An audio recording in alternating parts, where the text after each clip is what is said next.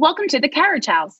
This is one of the oldest buildings on campus. It was originally a part of the Hollybush Mansion property, but has since been repurposed. The Carriage House is now used for university publications.